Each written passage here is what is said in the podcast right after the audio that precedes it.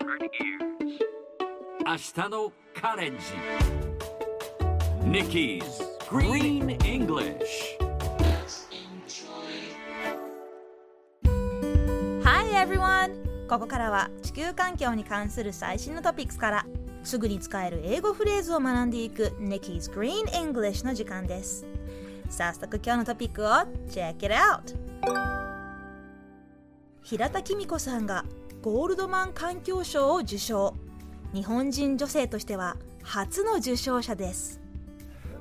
環境保護活動家に贈られ環境分野のノーベル賞とも呼ばれる国際賞ゴールドマン環境賞の今年の受賞者に NPO 法人気候ネットワークの平田公子さんらが選ばれました。平田さんは火力発電所の建設反対運動を推進し二酸化炭素の排出を大幅に削減したことが評価されましたさてこの話題を英語で言うとこんな感じ Kimiko Hirata has been awarded the Goldman Environmental Prize. She is the first ever Japanese female recipient. 今日はここから最後に出てきた recipient をピックアップします。recipient スペルは R-E-C-I-P-I-E-N-T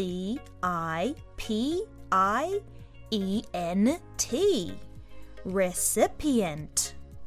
レシピエントは受賞者、受給者、受取人といった意味です。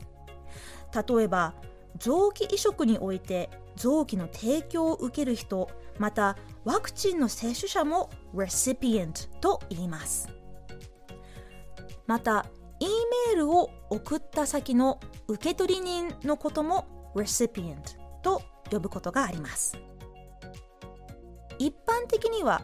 受け取るの動詞は receive 受け取り人は receiver と呼ぶことも多いですが今回はこの recipient という言葉も覚えておきましょう。それではみんなで今日は recipient を言ってみましょう。Repeat after Nikki recipient E と I の発音の違い要注意 Let's try one more time recipient Very good 最後にもう一度トピックニュースをゆっくり読んでみます平田公子さんがゴールドマン環境賞を受賞日本人女性としては初の受賞者です Kimiko Hirata has been awarded the Goldman Environmental Prize. She is the first ever Japanese female recipient. 聞き取れましたか今日の Nikki's Green English はここまで。しっかり復習したい方は、ポッドキャストでアーカイブしています。通勤・通学、お仕事や家事の合間にチェックしてください。See you next time!